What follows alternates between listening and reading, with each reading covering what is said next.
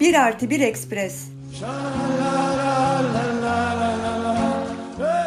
Podcast serisi.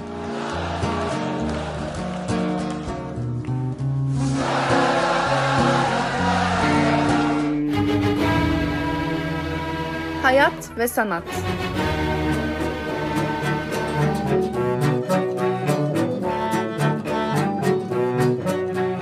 Bir artı bir Ekspres Hayat Sanat bölümünde Flaubert'den Mektuplar podcast serisinin bu bölümünde ben Kerem Eksen. Ben Emre Ayvaz. E, gene bir Flaubert mektubuyla e, karşınızda olacağız. E, bugün e, okuyacağımız, dinleyeceğimiz mektup e, 1857 yılına ait. E, daha önceki mektuplarımız biliyorsunuz Louis Collet'e e, hitaben yazılmış mektuplardı. Artık Louis Collet'i birazcık geride bırakacağız gibi görünüyor. Yeni bir muhatap var. E, birazdan bahsedeceğiz. Marie-Sophie Le Royer de Chantepie. E, şimdi önce mektubu dinleyelim, sonra üzerine konuşalım.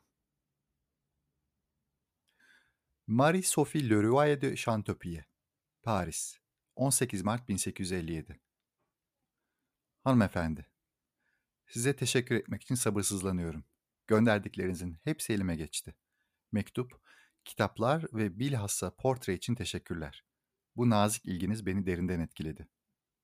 Gönderdiğiniz üç kitabı da yavaş yavaş, dikkatle, yani hak ettikleri şekilde okuyacağım. Şimdiden eminim bundan. Ancak şu anda buna mani olan işler var hayatımda. Zira Kruase'ye dönene kadar antik çağın en az bilinen dönemlerinden biri üzerine arkeolojik çalışmalarla meşgul olacağım. Bütün bunlar bir başka çalışmanın hazırlıkları. Olayların İsa'dan 300 yıl evvel geçtiği bir roman yazacağım. Zira modern dünyadan uzaklaşma ihtiyacı hissediyorum.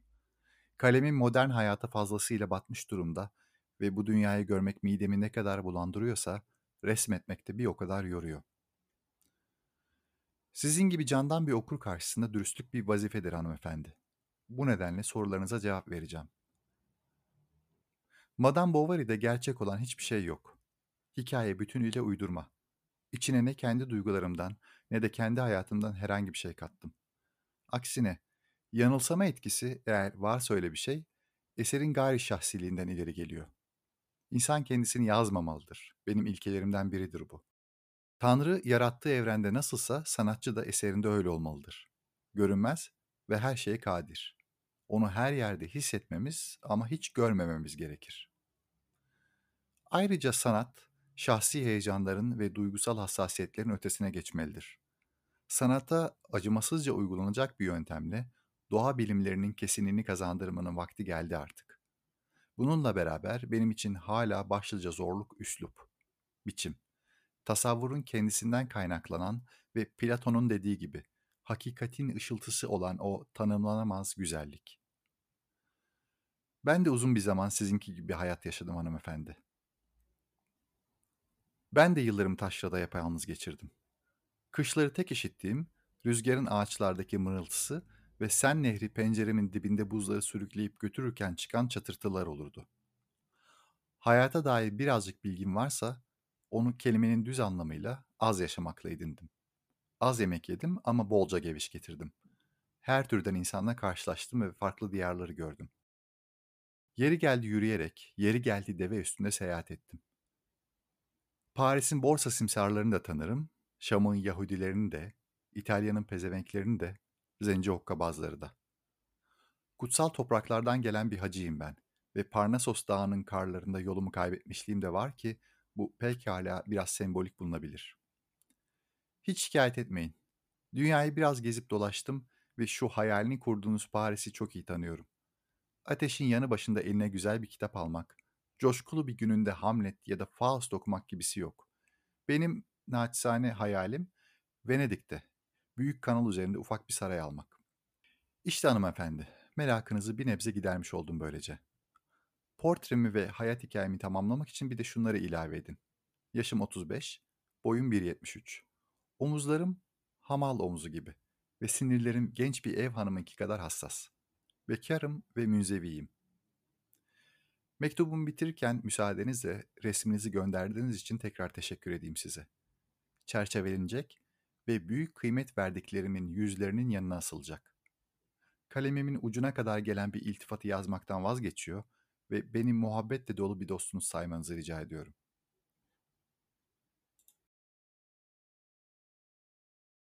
Evet 18 Mart 1857 tarihinde Mademoiselle Marie-Sophie Leroy de Chantepie'ye yazılmış olan e, mektubu e, dinledik.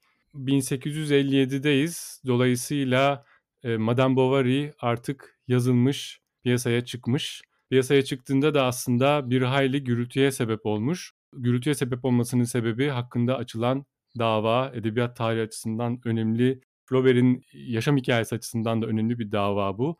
Aslında kısa zamanda çözüme erişen bir dava Flaubert beraat ediyor. Ama bu dava sayesinde roman bir hayli gündeme geliyor ve Flaubert'de en ikonu bilinen bir yazara dönüşüyor. Kitap bir hayli e, satıyor. Ve bu e, başarı sayesinde de aslında Flaubert birazcık daha tabiri caizse dünyaya açılıyor. Artık e, kabul görmüş, rüştünü ispat etmiş bir yazar olarak görülmesinin verdiği rahatlıkla Paris'e daha sık e, gidip geliyor. İşte ortamlarda boy gösteriyor. Daha önce birazcık bundan e, bahsetmiştik. Peki kimdir bu muhatabı? Mademoiselle e, de Chantepie diyelim. Bir e, aristokrat.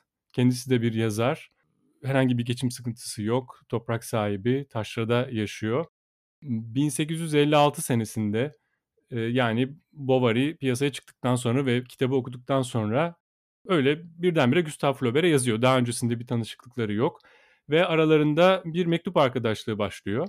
Kendisi 56 yaşında yani Flaubert'den yaklaşık 20 yaş kadar büyük ve Flaubert'le önemli bir ortak yanı var. O da hiç e, evlenmemiş bir e, müzevi hayatı yaşıyor ama biraz daha kalabalık bir hayat onunki. E, şöyle ilginç bir not, bir başka mektubunda yine e, de Chantepie'ye yazdığı e, Flaubert yaşını artık öğrenmiş durumda ve şöyle diyor, e, benden 20 yaş büyük olduğunuza göre artık rahatça arkadaş olabilir ve iki erkek gibi yazışabiliriz. Demek ki e, ilk anda böyle bir tür flört paniği yaşıyor e, Flaubert. E, aman Allah'ım acaba bu kadın bana hayran olduğu için mi yazdı? E, bu istemediğim yerlere mi gidecek gibi. E, ama daha sonra bu yaş farkından dolayı bir arkadaş olma rahatlığı e, kendisine e, beliriyor. İki erkek gibi yazışabiliriz demesi de gerçekten bugünün bakış açısına oldukça tuhaf. Chantepie hakkında son bir iki not oldukça dindar bir insan. Fakat bu dindarlığı bir tür ruhani kriz içerisinde yaşıyor e, sürekli olarak. Belli ki bir tür inanç bunalımı var. Mektuplarında da yer yer, e, Flaubert'in cevaplarında da e, bu geçiyor. Bir şikayet halinde hayatını değiştirmek istiyor. Taşra'dan çok sıkılıyor. Acaba Paris'e mi gitsem diyor. E, bu mektupta da duyduğumuz gibi Flaubert de ona birazcık aslında Paris'te çok fazla bir numara olmadığını, taşra hayatında da pekala mutlu olacağını, olabileceğini anlatmaya çalışıyor. Biraz sanki Flaubert'e akıl danışıyor gibi bir havası var. Belli ki Flaubert de bundan bir hayli memnun oluyor ve bu fırsatı hazır bulmuşken de böyle biraz hayat dersi e, vermek üzere uzun uzun e, konuşuyor. Bizim açımızdan e, hoş tarafı bu mektupların bu vesileyle belki aralarındaki ilişkideki bu asimetri biraz sevimsiz e, o, de olsa bu vesileyle Flaubert'in işte biraz e, dünya görüşüyle, siyaset görüşüyle, din hakkındaki görüşleriyle ilgili bir sürü e, veri toplayabiliyoruz. Bu mektubu özellikle seçmemizin sebebi tabii ki tahmin edileceği üzere bu gayri şahsilik ve özellikle de Tanrı anlatıcıdan e, bahsetmesi. Biz özellikle bu kısma bakacağız.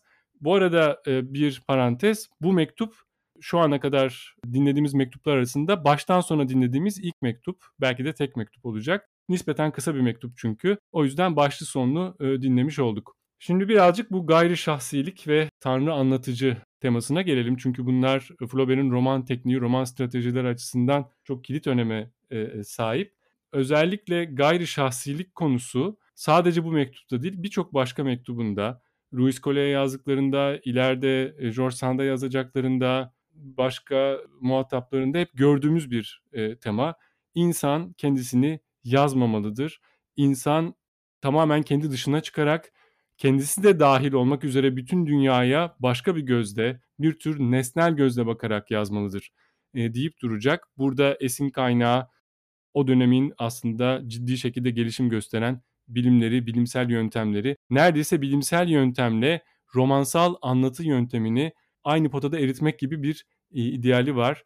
Zaten tekrar ettiği temalardan biri de e, edebiyatla e, bilimin bir şekilde buluşması umudu. Özellikle bu anlatıcı stratejisinde ve bu gayri şahsilik kendinden çıkma hamlesinde aslında e, bunu görüyoruz. Bu en baştan itibaren aslında lirizme, o dönemin hakim lirik tarzına ve romantik tarzına yönelik bir tepki. Çünkü bu tür edebiyat, lirizmi ön plana koyan edebiyat esasen insanın kendi iç dünyasından, buradaki duygusal çalkantılarından, buradaki fırtınalarından e, besleniyor. Ancak Flaubert açısından bunlar bizi pek bir yere götürmeyecek. Bunlar biraz göz boyayıcı, biraz yanıltıcı, geçici bir takım heyecan dalgalarına sadece yol açıyor. Tabii duygulardan hiç bahsetmeyeceğiz anlamına gelmiyor bu. Bahsedeceksek de e, sanki bir tür doktorun bir hastalığı ele alması gibi e, ya da bir tür anatomi yaparak, onların anatomisini çıkararak e, bahsedeceğiz. Dolayısıyla gene kendimizin dışına çıkarak e, insanlığa, bu insanlık durumuna sanki dışarıdan bir gözle bakarak e, bunu yapmaya çalışacağız. Burada ilginç bir şey var. E, bu insanlığın dışına dışarı dışarı gözle bakacağız dediğimizde aslında burada bile zaten bir tür e, tanrısallaşma fikri var e, Flaubert'de. Bir yerlerde zaten şey diyor, insanın kendisinde bu türden bir mesafe almasıyla ki bu bir tür bilimsel mesafe, e, o zaman zaten insan tanrı gibi olacak diyor bir başka e, mektubunda. Zaten e, dolayısıyla tanrı anlatıcı, birazdan bahsedeceğimiz tanrı anlatıcı temasıyla bunun arasında da bir tür e, paralellik e, bulabiliriz. Evet, Flaubert burada çok ünlü, çok alıntılanan bu yazar eserinde tanrı gibi olmalıdır lafını burada ediyor. Ee, çok alıntılanmış, üzerine çok düşünülmüş, e, çok konuşulmuş. İşte o Flaubert'ci başından beri bahsettiğimiz estetik ilkelerden biri. Yazarın görünmezliği. Yazar bir kitabı yazıyor ve her cümlesine çok yakından bakarak, özenle, büyük bir sabır ve emekle yazıyor ama bu verdiği emek kitabına kendi kişisel üslup damgasını vurmak, kendi öznelliğinin dışa vurumu olarak bir şey yaratmak değil, tam tersi bir tür objektif, başkaları tarafından teşhis edilemeyecek kadar kendisini gizlemenin mekanizmasını kurduğu bir yapı kurmak. Bütün emeğini buna vermesi gibi bir şey. Garip, anlaşılması zor, sebebini kestirmenin zor olduğu bir bir, bir, bir arzu bu Flaubert'de. Görünmez olmak istiyor. E, sanki kitabıyla dünyanın ne kadar doğru, isabetli bir şey söylediğinden emin değilim ama e, gerçekçilik nitelemesini kabul etmese bile bir tür gerçeklikle objektif olduğunu düşündüğü, duyguların karışmadığını düşündüğü bir gerçekliği önümüze olduğu gibi koymak istiyor sanki. Tanrı fikriyle yaşadığımız dünyanın ilişkisinin de böyle olduğunu düşünüyor. Tanrı dünyayı yarattı, sonra çekildi. Aslında burada Tanrı anlatıcı diyoruz ama edebiyat derslerinde, edebiyat tarihlerinde, roman teknikleri hakkında yazılan kitaplarda Tanrı anlatıcı diye bahsedilen anlatım perspektifi, anlatım tarzı değil aslında burada Flaubert'in bahsettiği. O daha çok Balzac'a atfettiğimiz, Flaubert öncesi gerçekçiliğe atfettiğimiz ya da mesela bizde Ahmet Mithat Efendi'ye Türkçe romanın uzunca bir dönem hemen bütün örneklerinde gördüğümüz anlatıcıya tekabül eden bir şey. Yani bir yazarımız var ve o Flaubert'in dediği şeyi yapmadığı için Tanrı'ya benziyor aslında. Tanrı anlatıcıdaki Tanrı anlatıcı. Kahramanlarını rahat bırakmıyor. Onların kaderleri hakkında biz okuyuculara bilgi veriyor. Onları yargılıyor hatta taraf tutuyor. Bütün karakterlerin hem objektif maddi dünyalarını biliyor ve anlatıyor bize hem herkesin iç dünyasının özel hayatını biliyor. Her yere girip çıkabilen, herkesin hayatına ve bilincine girip çıkabilen bir imkansız anlatıcı o. Aslında benim aklımda şöyle bir ayrım var. Biz genellikle tanrı anlatıcı dendiğinde işte bu edebiyat derslerinde falan duyduğumuz tanrı anlatıcı, Balzac'a atfedilen tanrı anlatıcı esasen aslında e, anlatıcının epistemolojik konumlanması ile ilgili bir şey. Yani ne biliyor anlatıcı ya da hangi bilgi perspektifinden bize her şeyi anlatıyor. Ve burada kastedilen şey Tanrı'nın perspektifini anlatıyor. Dolayısıyla istediği her şeyi bilebilir, istediği her yere girip çıkabilir, istediğini anlatabilir, birinin özel hayatını anlatabilir, araya kendi kanaatlerini sokuşturabilir vesaire. Flaubert'inkinde böyle bir boyut olmakla birlikte galiba Flaubert'in vurgusu başka bir şeye. Onun asıl derdi her şeyi bilmek, her şeyi bilen birinin gözünden yazmak e, değil de bir tür nötr bakış açısından, kişiler üstü bir bakış açısından e, yazıyor olmak. Galiba Flaubert açısından asıl önemli olan Tanrı'da görünmez olması. Yani dolayısıyla o klasik Balzac vesaire Tanrı anlatıcıda asıl önemli olan her şeyi bilmek, her şeyi bilen bir bakış açısından yazmak. Yani Flaubert için Tanrı'da ilgi çekici olan görünmez olması. E, görünmezliğe burada da bir vurgu var gibi görünüyor. Bence de öyle. E, Flaubert'in Madame Bovary'deki anlatıcısını düşünelim. Madame Bovary'deki varlığını hissetmediğimiz ama bildiğimiz anlatıcı da aslında bir tür tanrı. Aynı bölüm içinde 8 tane karakterle karşılaşıyorsak sırayla ve usulca biz çok fark etmeden bir karakterin zihninden öbür karakterin zihnine geçe geçe, zihinden zihine geçe geçe anlatıyor bize hikayeyi. Herkesin iç dünyasına vakıf bir bir ruh gibi geziniyor onların içinde. Ve biz her karakterin duygu ve düşünce dünyasına giriyoruz. Onun perspektifinden hikayeyi ve dünyayı görüyoruz. Sonra öbürüne geçiyoruz. Virginia Woolf da yapacak bunu bütün modernistler yapacak ama çok daha öznelliğin sınırlarını daraltarak bir karakterden diğer karaktere geçmeyi daha sorunlu bir şey olarak görmeye başlayarak yapacaklar bunu. Flaubert'de hala Balzac'çı gelenekten gelen bütün hikayeye hakim, onu düşünmüş, hayal etmiş, uydurmuş yazarın hakimiyeti var. Ama dediğin gibi görünmezlik aynı zamanda yargılamamak anlamına geliyor. Balzac'tan ve kendisinden önceki tanrı anlatıcılardan farklılaştığı yer burası Flaubert'in. Görünme, görünmezlik aslında biraz bunun sonucu. Her karakterin dünyasına giriyor, onun gözüyle dünyayı görüyor ve öbürüne geçiyor. O görüşle ilgili herhangi bir yorumda bulunmuyor bize. Dolayısıyla biz birbirinden farklı görme biçimlerine sahip karakterlerin durumlarıyla baş başa kalıyoruz okuyucu olarak. Yazar bize yardım etmiyor bu konuda. Tabii ki yazar yapıyor bunu. Bunu kuran yazar. Onlar canlı kanlı canlı insanlar değil ama yazarın niye Emma karakterini öyle düşündürdüğünü, Rodolphe'a niye öyle düşündürdüğünü, Charles'a niye öyle düşündürdüğünü bilmiyoruz biz. Flaubert ne yaparsanız yapın karakterlerle diyor gibi hissediyoruz. Ve aslında demin bahsettim 1857 yılındayız. Madame Bovary yayınlandı ve bir gün süren bir dava açıldı. Ahlaka aykırılık davası. Aslında orada davanın açılma sebebi de buydu. Ve Flaubert'in hayatı boyunca onu anlayan ve seven, estetik olarak da yaptığı şeyi etkileyici bulan dostlarının da anlayamayacağı şey aşağı yukarı aynı kapıya çıkıyordu. O da şu, dava açılırken sen zina eden bir kadını anlatıyorsun. Bunu böyle anlatıp bırakamazsın. Bize, okuyuculara bu durumun ne anlama geldiğini ahlaki olarak söylemelisin. İlla altını çizerek kaba saba bir şekilde Emma ne kadar kötü bir şey yaptı. Hak etti bu felaketi de demiyoruz sana. Ama en azından bir bunun yanlış olduğunu romanın içinde birisi birazcık hissetse bari. Bir, bir tarafını, rengini birazcık görelim senin. E, hatta bununla ilgili bir hikaye de var. Emma o evlilik dışı ilişkilerini yaşarken o ilişkileri de sıkıcı buluyor. Ve Flaubert'in bir yerde ettiği bir laf. Yaşadığı bu ilişkide de evlilikteki sıkıcı olan şeyleri bulmaya başlamıştı. Yaşadığı evlilik dışı ilişkiler de tıpkı evlilik gibi sıkıcıydı gibi bir cümle. Ama Emma'nın evliliği değil, genel olarak evlilikle ilgili bir cümle bu kitaptaki. Ve arkadaşları ısrar ediyor ve davada da söz konusu olan bir şey bu. Bunu spesifik olarak Emma'nın evliliğiyle ilgili bir cümleye dönüştür. Genel olarak evlilik kurumuna hakaret etme ya da onun sıkıcı olduğunu söyleme. Ve Flaubert dirense de çıkarıyor o cümleyi değiştiriyor. Ve bu aslında bütün kitabın anlamını ve Flaubert'in savunduğu her şeye aykırı bir şey. Spesifik bir durumla ilgili değil, genel olarak evlilikle ilgili bir şey olarak orada durmasını istiyor. Flaubert onun ve direnmek istiyor orada ama sonraki baskılarda tekrar eski haline getiriyor. Ama burada işte duyguyla ilgili bir şey de var. Bu yargılamama, taraf belirtmeme, karakterlerinin kaderleri ve kararları hakkında konumlanmama hali aynı zamanda bir soğukluk ve duygusuzluk olarak da görülüyor. George Sand da, annesi de, Louis Cole de, başka yazar arkadaşları da davayı açan savcı kadar kaba bir şekilde olmasa da ya hiç mi duygun yok senin? Kitabına birazcık anlattığın durumlarla ilgili senin de duygularını görmemiz sağlayacak bir iki cümle daha ekleyemez misin?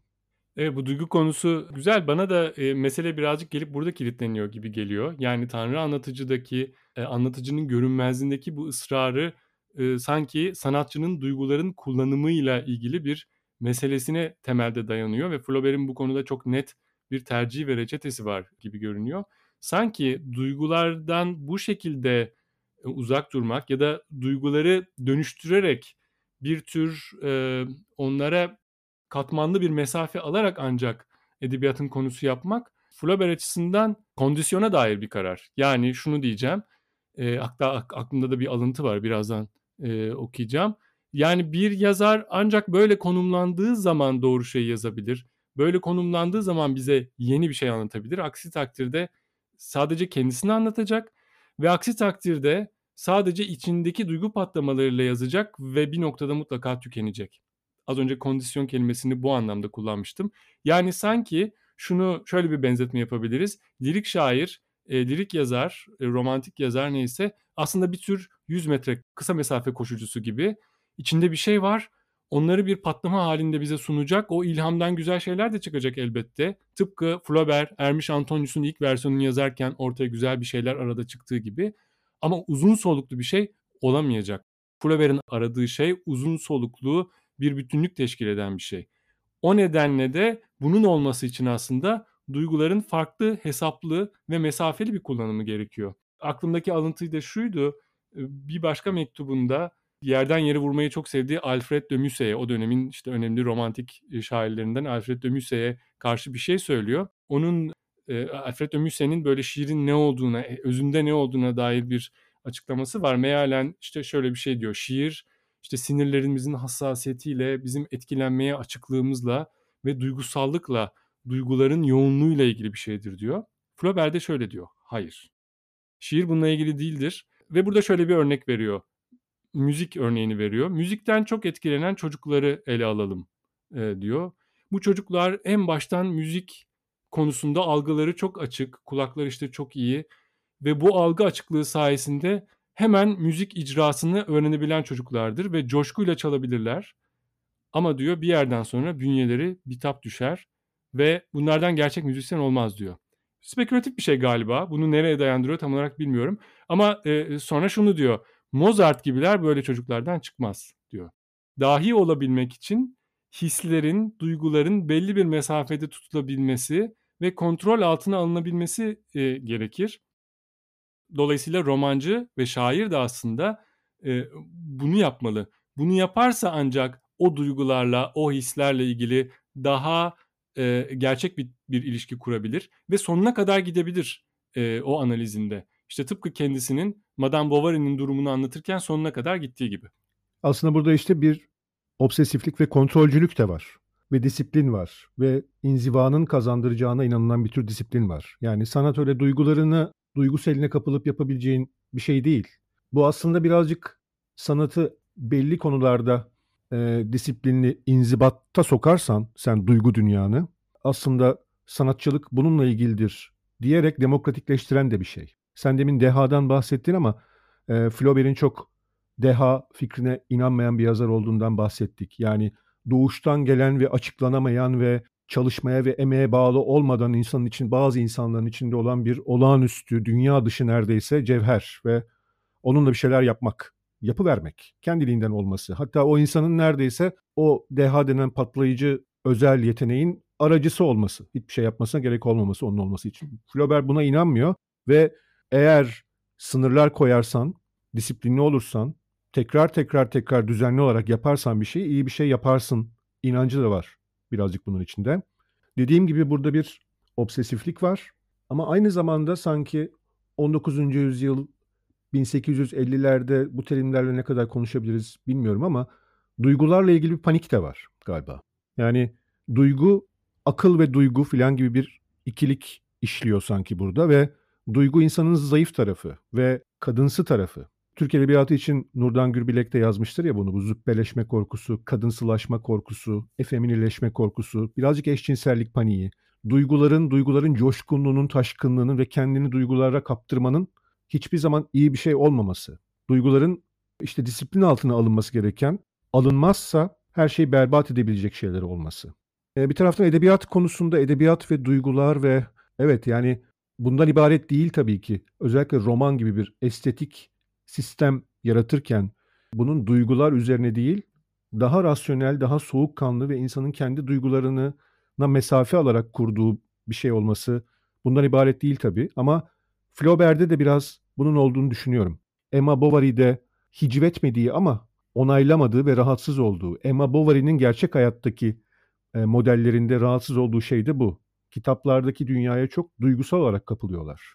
Sadece o duygular içinde yaşıyorlar ve o her açıdan bir banallik, sahici olmayan bir şeyin yeniden üretilmesine yol açıyor sadece. Bir tür sahicilik, bir tür sakince bakmak dünyaya, sakince dolayısıyla gerçekçi, dolayısıyla paylaşılabilir, anlaşılabilir, analiz edilebilir bir şey olarak görebilmek hayatı ancak işte duyguları dizginlemek, duyguları paranteze almak, kendi duygularına çeşitli araçlar kullanarak, çeşitli zihinsel araçlar kullanarak mesafe almak ve o duyguları dışarıdan birer nesne gibi görmek, somutlaştırmak. Sezgiyle yazdıkça ve ya, kendi yazdıklarına mesafe aldıkça keşfettiği ve Madame Bovary'nin sonunda şimdi 1857 itibariyle artık daha e, formüle edilmiş ilkeler olarak bahsedebildiği şeyler bunlar Flaubert'in. Son kertede e, edebiyatla sağlamak istediği etki de dolayısıyla duyguyla sınırlı kalmayacak olan bir etki. E, şöyle şeyler de söylüyor çünkü başka yerlerde. insanlar bir takım romanlardaki karakterlerin ölümüne uzun uzun ağlarlar. Ama benim Bovary'nin ölümüne o kadar ağlanmayacak. Bunu biliyorum diyor. Ama benim asıl inandığım şey, e, buradaki şey ilginç, e, söylediği şey ilginç. Benim asıl inandığım şey Bovary'nin cesedi. Ceset ve onun kalıcı olan etkisi. O ceset okuru takip etmeyi devam edecek. Dolayısıyla basitçe Bovary'nin dramını ağlayıp geçmeyeceğiz. Orada daha derin bir etki bizim üzerimizde e, kalacak. Ve iyi edebiyatın bunu yapabildiğini düşünüyor. Örneğin diyor ben Göte'yi okuduğumda, ki çok seviyor Göte'yi, hiçbir zaman ağlamadım. Gözlerim bile yaşarmadı ama ne melodramlar seyrettim, hepsinde hüngür hüngür ağladım. Fakat şimdi hiçbirini hatırlamıyorum bile. Dolayısıyla asıl asıl olan bu kalıcı e, etkiyi sağlayabilmek. E, bu Tanrı anlatıcı teması ile ilgili bir konuya e, dönmek istiyorum aslında. Şimdi bu Tanrı anlatıcı e, cümlesini e, okurken hep e, işte onu her yerde hissetmemiz ama hiç görmememiz gerekir e, kısmını özellikle okurken az önce de özellikle görmeme kısmına yani Tanrı'nın e, görünmez olması kısmında vurguyu yaptık ama bence cümlenin ilk kısmı da ilginç. Bir yandan da onu her yerde hissetmemiz gerekir de diyor. Bunu birazcık onun roman anlatım stratejisini uygulayarak düşünmeye çalıştığımda da aslında ilginç şeyler çıkıyor e, e, gibi görünüyor. Evet bir yandan anlatıcı kendini silecek. Anlatıcının kişiselliğiyle ilgili hiçbir şey görmeyeceğiz ama diğer yandan da o anlatıyı kuran, daha üst bir pozisyonda duran o yazarı da aslında hissedeceğiz. Ve Flaubert gerçekten de bu yazarı bize hissettiren bir yazar aynı zamanda. Kendi kişisel görüşleri ve duyguları üzerinden değil, yazar olarak tercihleri, yazarlık stratejisi, romansal stratejileri açısından hissettiren bir yazar. Ve bu anlamda da aslında ilginç bir konumu var buradaki anlatıcının. Yani Madame Bovary'i okuduğumuzda şöyle ilginç bir e, şeyde kalıyoruz bence. Evet bir yandan bu kişisellik çok geri planda onu görmüyoruz ama bir yandan da bizi bir yerden alıp bir yere götüren ve bu konuda gayet bilinçli olan o yazarı da adım adım izleyebiliyoruz. Biraz dikkatli okursak veya belki ikinci okumamızda veya birazcık bu konuda takıntılıysak bunu adım adım izleyebiliyoruz. Bu sanki yeni bir şey gibi ve Flaubert'in bu konuda da bir kararı var e, gibi görünüyor. Hani gerçekçilik konuşulurken, düşünülürken işte tamam Flaubert'de bir tür gerçekçi olarak e, addediliyor. E, belki bundan birazdan bahsederiz. E, bir ayna metaforu kullanılır. Bu da Stendhal'in e, e aslında ilk kullandığı bir metafor sanıyorum işte hayata bir ayna tutmaktır gibi. Sanki çok nötr bir işlenmiş bu gibi. Hayat neyse edebiyatta bize onu gösterecek. Biz de okuyacağız, çok etkileneceğiz. Halbuki burada çok çok çok daha yapay bir şeyden bahsediyoruz ve Flaubert bu konuda gayet bilinçli görünüyor. Çünkü o aynayı nereye tuttuğumuz, e, sinema terimleriyle konuşursak kamerayı nereye çevirdiğimiz, o dağı yaklaştırdığımız, ne zaman uzaklaştırdığımız aslında asıl önemli olan bir anlamda. Bu anlamda Flaubert sanki romanın içine bütün bu kurgu bilincini e, sokuyor ve e, okuru aslında bir anlatının içinde dolaştırma konusunda gayet bilinçli ve biz de bu adımları yavaş yavaş görebiliyoruz. Oysa birçok yazarda özellikle Flaubert öncesi birçok yazarda aslında böylesi bir özen bizim dikkatimizi çekmiyor. Ya da Flaubert sonrası mesela e, Tolstoy aklıma geldi. Sonuçta Flaubert'le beraber düşünebileceğimiz bir yazar. İşte Rus gerçekçisi diye adlandırılan bir yazar. Tolstoy'da Flaubert'deki gibi bir e, e, bu anlamda dikkat, anlatım stratejisi anlamında bir dikkatten bence tam olarak bahsedemeyiz. Çok güçlü işte gerçekçiliği nedeniyle övebileceğimiz gözlemlerden, ayrıntıcılıktan bahsedebiliriz. Ama Flaubert'deki gibi okuru kontrollü bir şekilde tutup kendini her zaman arkadaki yazar olarak hissettiren bir yazardan da bahsedemeyiz. Tolstoy dedin evet ama işte mesela Tolstoy'a geçtiğimiz anda başka bir gezegene geçer gibi fizik kuralları değişiyor. Genel ortaokul, lise edebiyat kategorizasyonu ikisini de çok geniş bir gerçekçilik çuvalının içine atar. Biri Rus, biri Fransız. Aşağı yukarı aynı sırada yaşamışlar. Gerçekçiler. Gerçekçiler ne demek? Fantazi kitapları yazmadılar. Kendi zamanlarında geçen gerçek tırnak içinde gerçek insanların hayatları hakkında, olaylar hakkında olaylı kitaplar yazdılar. Bilim kurgu değil.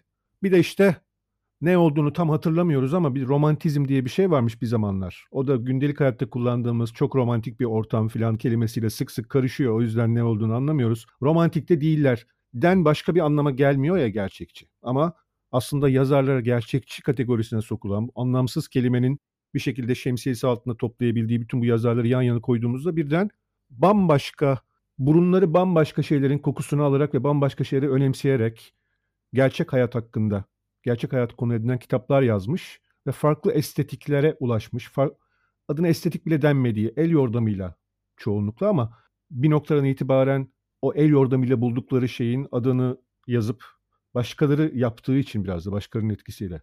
Üstad sen aslında şunu yapıyorsun diyen birileriyle aa evet onu yapıyormuşum diyerek Tolstoy'da falan bunun çok şey olduğunu düşünüyorum. Geçerli bir şey olduğunu düşünüyorum ama Tolstoy ve Flaubert ikisi de Anna Karenina ve Madame Bovary'i yan yana okuduğumuz zaman ikisi de 19. yüzyıl işte zina romanı diye daha sonradan bir tür, bir tür nasıl diyeyim aslında Madame Bovary'nin başlangıç noktası olarak bulunduğu bir, bir, bir tür janr, bir tür bir janrın en önemli iki örneğini verdiği halde farklı türden yazarlar. Evet, Tolstoy da pek çok açıdan Flaubert kadar kontrolcü bir yazar.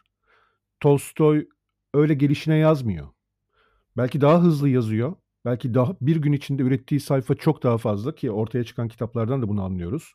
Bütün yazarlık üretimlerine baktığımızda da bunu anlıyoruz. Ama Tolstoy'un da başka ilkeleri var. Tolstoy'da Flaubert'ci olmasa da Flaubert kadar keskin ve net bir yazar konumu fikrine ve gerçekliği edebiyatla yeniden üretme ya da gerçekliği edebiyat içinde tekrar kurma çabasına başka dürtüler ve ilkeleşen dürtülerle ulaşıyor diyeyim. Mesela Tolstoy'da da şu var. Sadeleş. Olabildiğince basitleştir ve sadeleştir, netleştir. Hep bir tür bir bir duygu, bir düşünce ya da bir eylem var. Ee, onu hep olabildiğince en sade versiyonuna doğru çek. Laf kalabalığı yapma.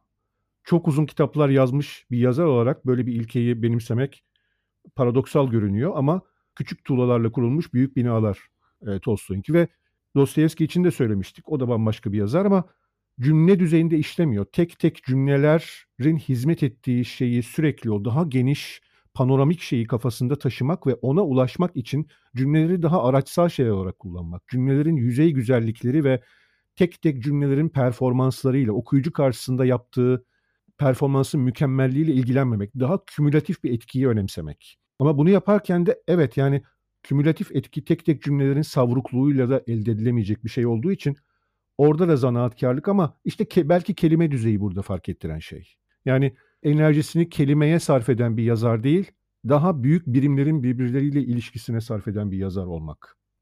Ve sanki bana öyle geliyor ki madem hani bu karşılaştırmayı yapıyoruz yine de Flaubert burada romanın bütününün anlatı mekaniğine çok daha dikkatli, çok daha özenle eğilen bir yazar gibi görünüyor.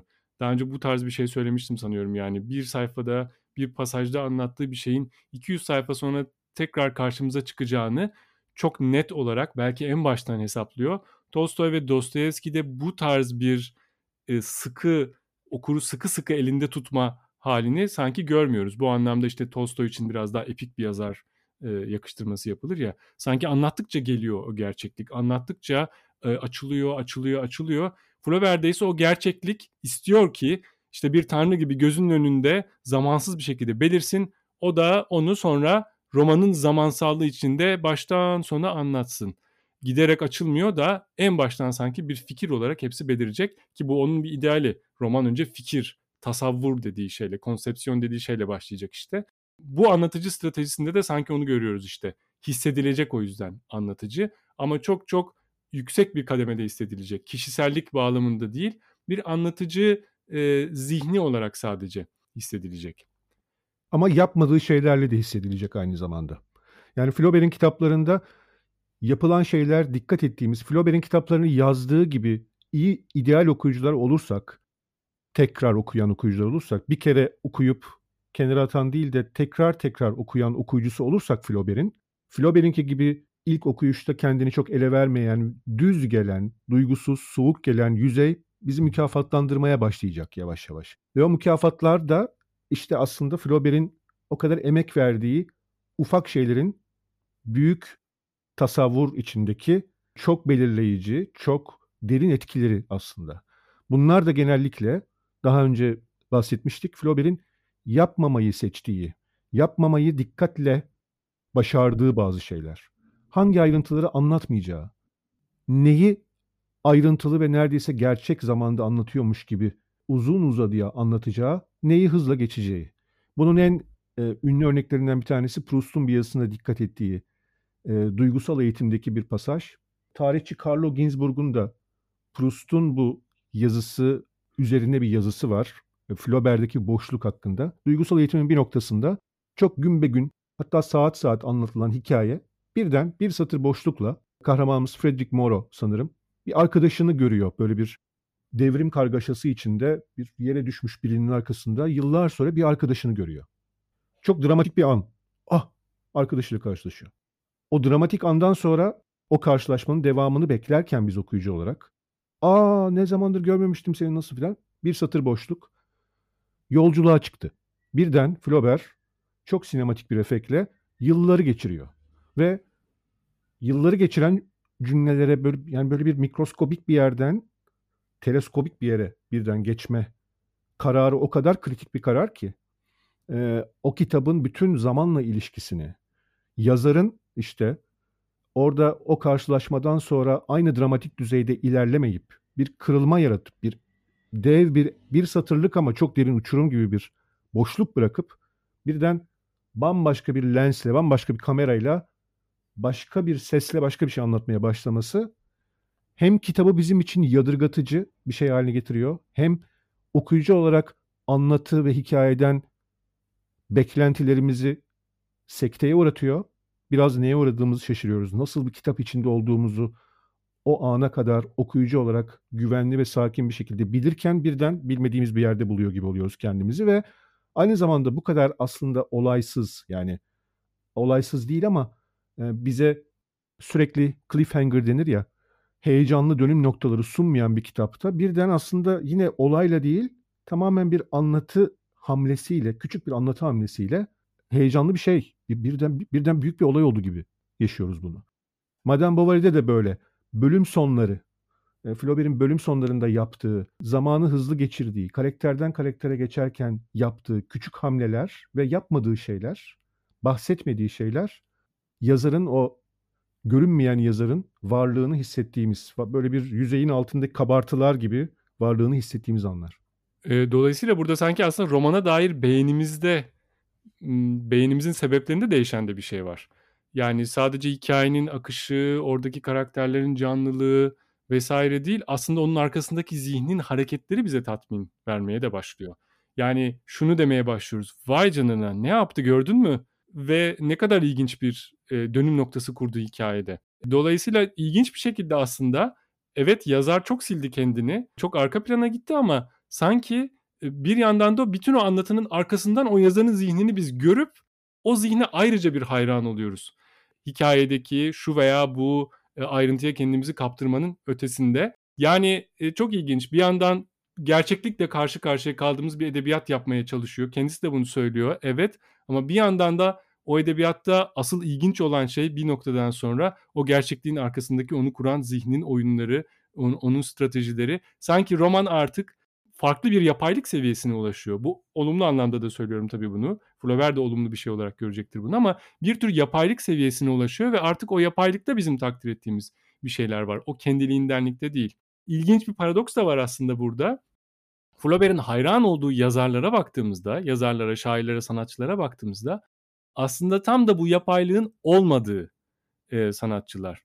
İşte Cervantes, Rabelais, e, Homeros, Shakespeare, Goethe bunlara olan hayranlığında hep aslında bu kendiliğindenlik, bu neredeyse doğanın bir sonucuymuş gibi kendiliğinden ortaya çıkaveren o eserlere duyulan hayranlık var.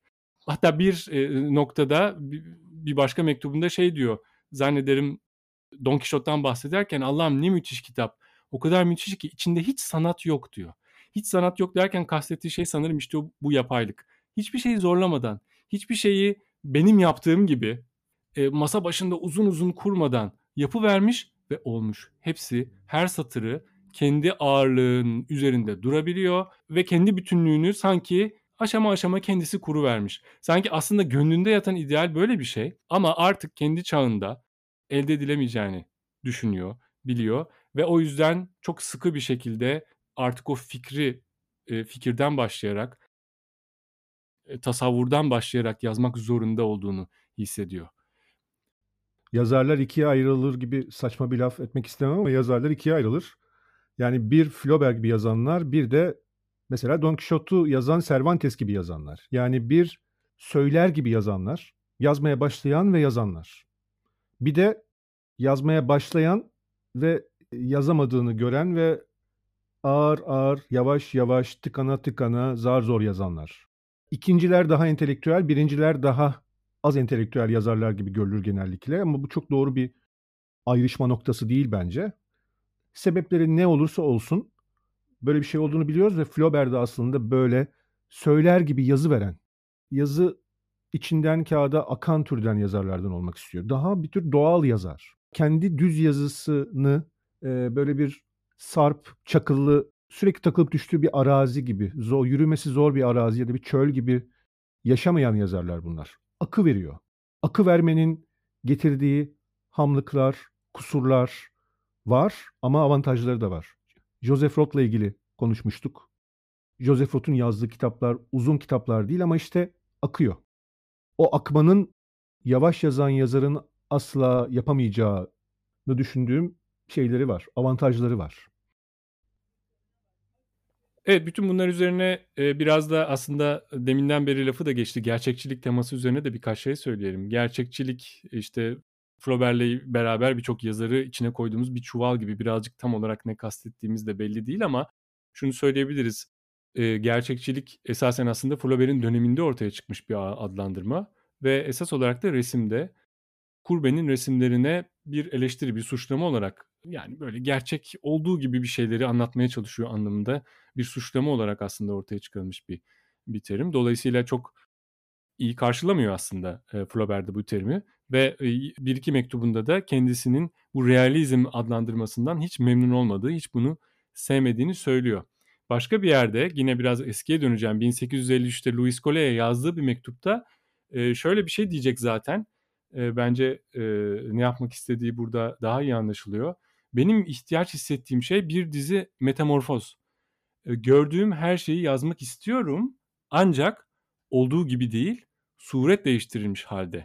Burada kullandığı terim transfigüre, suret değiştirmek derken aslında daha böyle parlak, güzelleşmiş, böyle üstüne bir güzel tül örtülmüş gibi sanki bir hale getirmek. Yeni bir ışığın altında göstermek gibi bir şey kastı. Sonra şöyle diyor, gerçek olguların birebir anlatımı benim için olanaksız. O gerçekliği nakış gibi işlemem gerek.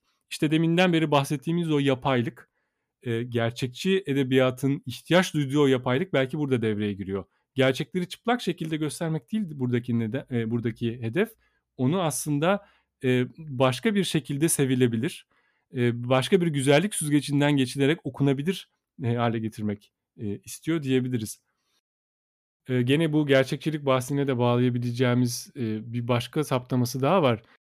Şöyle bir şey diyor yine aşağı yukarı Louis Collet'e yazdığı dönemki mektuplarından bir tanesinde. Benim için edebiyat işte böyle insanları heyecanlandırmaya, duygular hissettirmeye vesaire eee, yönelik bir şey değildir. Edebiyatın asıl amacı aslında rüya gördürmektir diyor. Evet gerçeklikten bahsedeceğiz ama ondan öyle bir şekilde bahsedeceğiz ki bir tür rüya estetiğiyle onu okura e, aktaracağız. Buradaki rüya estetiği vurgusu e, bana ilginç geliyor. Belki ne demek istediğini tam olarak da anlayamıyoruz ama aklıma e, böyle 20. yüzyıldan bir e, göndermeyi e, getirdi. Ve Ingmar Bergman bir yerde Tarkovski'ye olan hayranlığını anlatırken tam da bu rüya estetiğinden bahsediyor aslında. Tarkovski diyor çok büyük bir rahatlıkla e, bu rüya havasını e, kuruyor filmlerinde. Ben kendi kariyerimde filmlerim boyunca onun o rahatlıkla dolaştığı e, odaların kapısını yumrukladım durdum ve içeri ancak birkaç kere girebildim diyor. Bu rüya estetiğinin ikisinde de bu tür bir ortaklığının olması ilginç. Dolayısıyla mesele gerçekliği olduğu gibi aktarmak falan değil Flaubert açısından da. E, onun içindeki güzeli bir şekilde ortaya çıkarmak. En acımasız, en sert, en pis, en kötü konulardan bahsediyor bile olsak onun içinden çıkacak olan bir tür e, güzellik var aslında e, bizim karşımıza çıkabilecek olan. Bu nedenle evet Flaubert'i e, gerçekçi olarak sadece adlandırıp e, bir kenara koymamız e, çok anlamlı e, görünmüyor. Çünkü onun için asıl heyecan verici olan o gerçeklikle ne yaptı ve oradaki işlem bir tür distilasyon işlemi gibi onu e, alıp seyreltip e, şekillendirip planlayıp belli bir tasavvur e, uyarınca ortaya koyup okunabilir hale getirmesi. Daha ne yaptığını bilen ve hayatı konu olarak planlı, bilinçli bir şekilde ele alan, herkesin yaşadığı ortak, somut dünya hayatını, toplumsal hayatı bütün boyutlarıyla ele alan ve bunu da abartılı karakterler, duygusal taşkınlıklar, ah gerçekte bu böyle olmaz dedirtecek durumlardan kaçınarak kontrollü ve sakin bir şekilde yapan yazar anlamına gelmeye başlıyor. Gerçekçi yazar büyük ölçüde ve Türkiye'ye de biraz şöyle baktığımızda, bakmaya çalıştığımızda 19. yüzyılda başlayan nereden tam başlatacağımızı, kimle, hangi kitapla başlatacağımızı, başlatıp başlatmayacağımız bilemediğimiz bir Türk romanı meselesi var ya. Eskiden galiba daha çok tartışılırdı. 1970'lerde, 80'lerde filan baya yanan bir konuydu bu bir Türk romanı var mıdır? Türkiye'de roman niye geç başladı? Geç mi başladı falan filan. Artık o kadar canlı bir tartışma değil ama Türkçe romanda ne yapıldığı, neler olduğu, kaynakların dönülebilecek, beslenilebilecek kaynakların neler olduğuna bakmaya çalışan her Türkçe yazan yazar bu soruyla bir şekilde karşılaşıyor. Ve bu soruda bilmeseniz bile az çok tahmin edebileceğiniz şekilde Fransız edebiyatıyla, çünkü Fransa ile Osmanlı Devleti'nin, Türkiye'nin ilişkilerine ulaşıyor birazcık. En çok Fransız edebiyatına etkilenmiş Türk yazarları. Fransa ile ilişkiler, Fransız kültürü, İkinci Dünya Savaşı'na kadar en azından baskın bir etki kaynağı. Ve çok da bir şey bulamıyoruz ya. Yani nereye gidiyoruz? Hep Türk romanından ve Türk edebiyatından bahsetmek hep bir eksiklikten, azlıktan, bir kıtlıktan bahsetmek gibi. Bunun doğru tarafları da var, yanlış tarafları da var.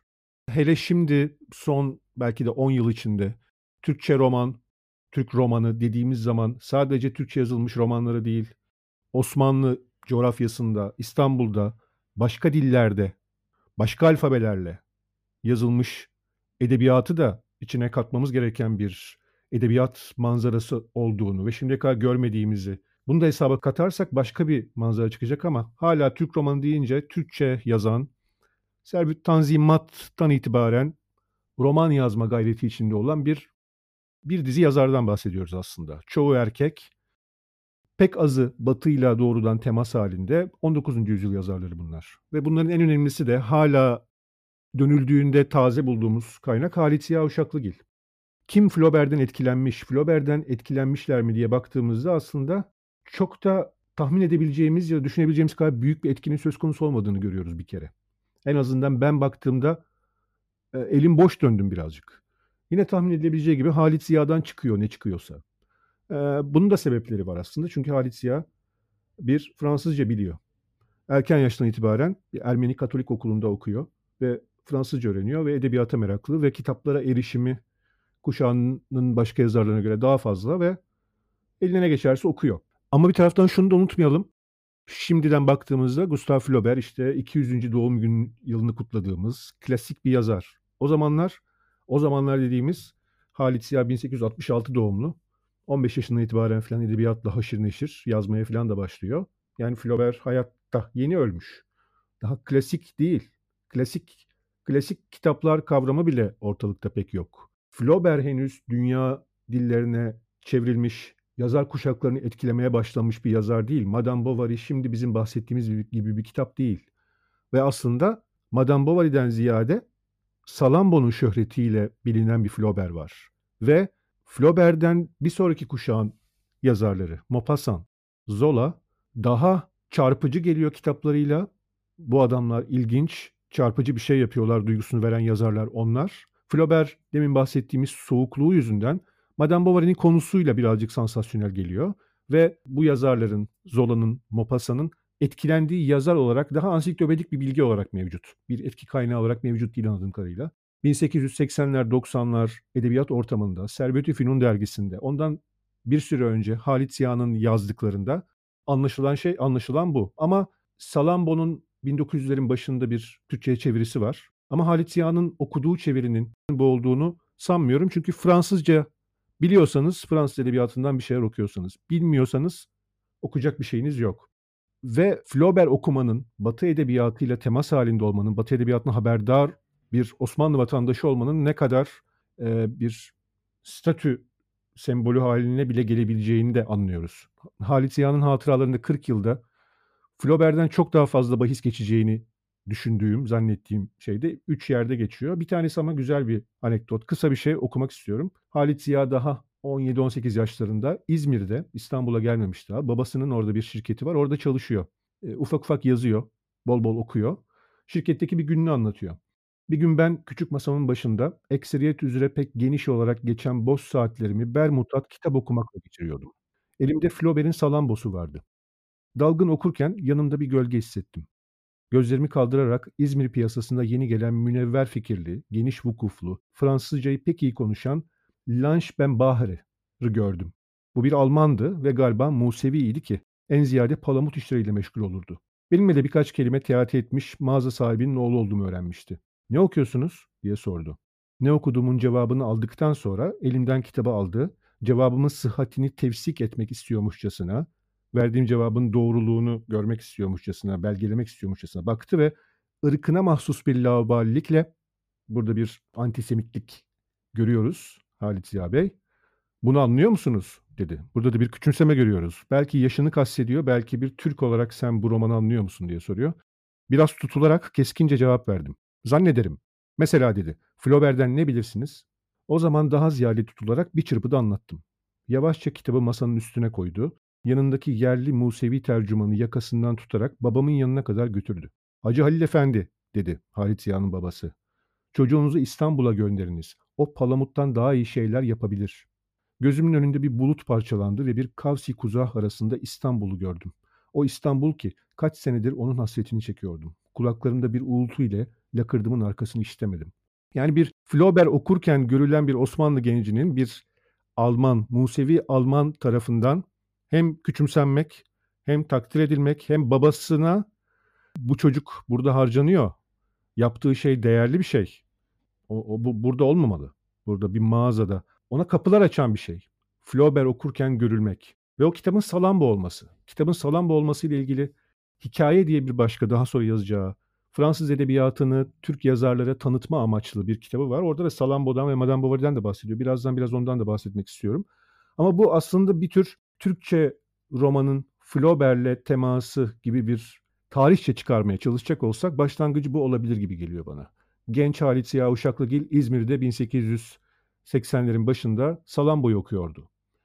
Ama daha sonra Ketum Halit Ziya. O kadar sanata dair diye ciltlerce çok fazla yazısı olan Halit Ziya'nın Flaubert'den nasıl etkilendiği, bu kadar kendi üzerine ve yazdıkları üzerine ve başkalarının yazdıkları üzerine düşünen Halit Ziya bile birazcık ketum. yıllar sonra ölümünden ölümünden iki sene önce verdiği bir ulus gazetesinde röportaj gibi bir yazı var. Orada söylediği bir şey yer rastladım bir de.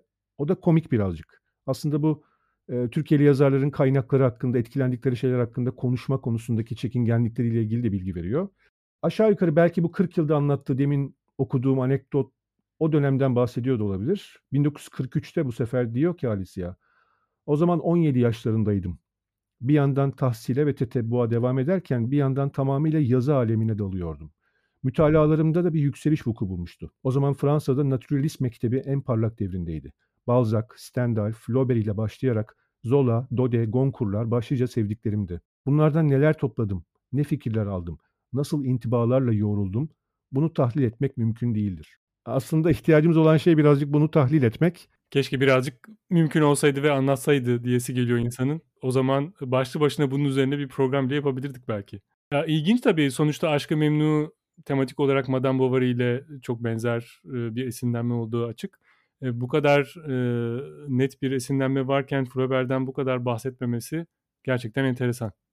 Esinlenme var mı emin değilim. Yani biz erken dönem çocukluk çağındaki Osmanlı romanını birazcık e, etkiye fazla açık ve esinlenme ve birazcık Batı edebiyatının türevi, Batı etkisi, Batı edebiyatı etkisi altındaki Türk edebiyatı diye bir ifade de vardır ya. Yani oradan biraz aydınlanmayla beraber gelen bir yol gösterici ışık var ve Türk yazarlar o etki altında birazcık çaresizce, birazcık ne yaptıklarını bilemeyerek doğru doğruluk payı var bunda tabii ama tamamen pasif alıcılar olarak etki altında kalıyorlar ve birazcık ikinci sınıf şeyler üretiyorlar gibi.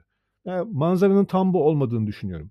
Halit Ziya daha sonra yazdığı bu demin bahsettiğim Hikaye isimli Türkçe'de de çok güzel bir edisyonu bir zamanlar çıkmıştı. Yeni baskısı yok Yapı Kredi yayınlarından. Sol sayfada eski dilli orijinal hali, sağ sayfada yenileştirilmiş diliyle okuması da çok zevkli. Halit Ziya'nın yaşadığı elbette bir etki ve öğrenme gayreti ve iştah. E, Fransız edebiyatında dünyada bir sürü şey olduğunu görüyor. Türk edebiyatında olmadığı kadar Türkiye'de e, edebiyat ortamlarında olmadığı kadar canlı, çeşitli bir besleyici bir edebiyat ortamı var. Çok fazla yazar, çok fazla kitap, çok fazla tartışma, çok yenilikçi bir sürü yeni şey filan. Burası elbette biraz daha cılız.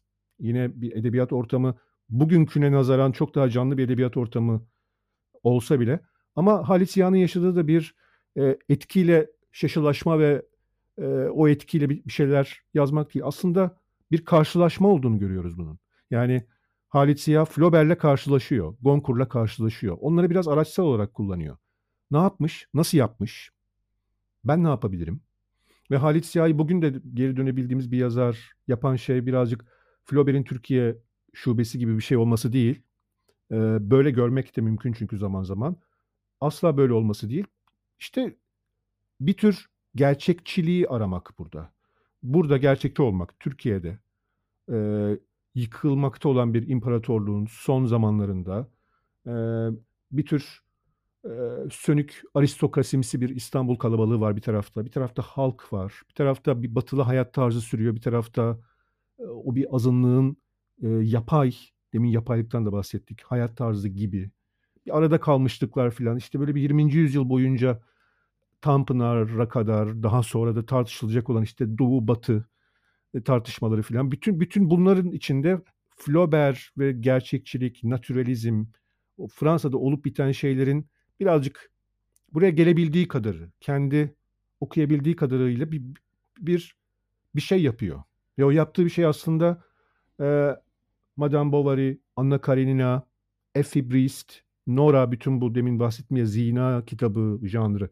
Bunun içine özgün bir şey olarak konabilecek ve e, sonra da aslında aynı iddia ve güçte çok fazla devamı gelmemiş bir edebiyat üretimi aslında Halit Ziya'nınki. Çok tekil görünen e, güçlü bir Halit Ziya vakası var orada. 1880'lerden 1930'lara kadar filan.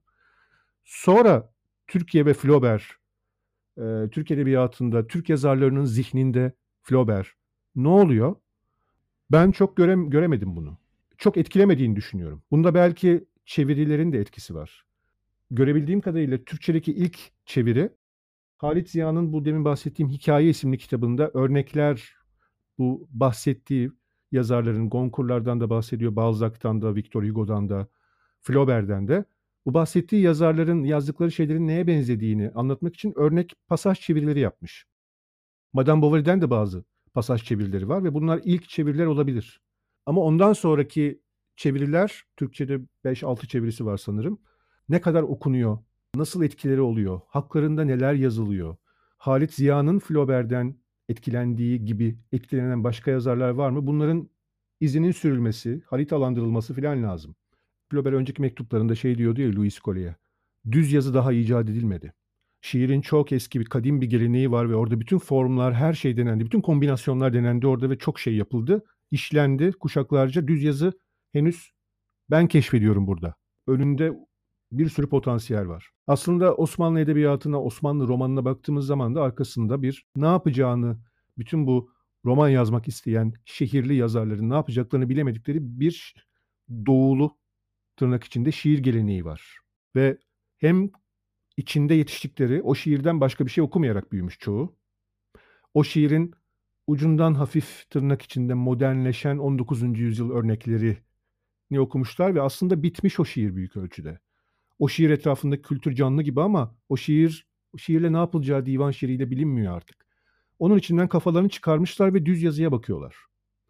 Ee, geriye baktıklarında Türkiye'de bulabildikleri çok bir düz yazı geleneği de yok. Düz yazı kapsamını işte Tanpınar 19. asır Türk Edebiyat tarihinde onu böyle arar ve bulur bir yerlerde kökenlerini.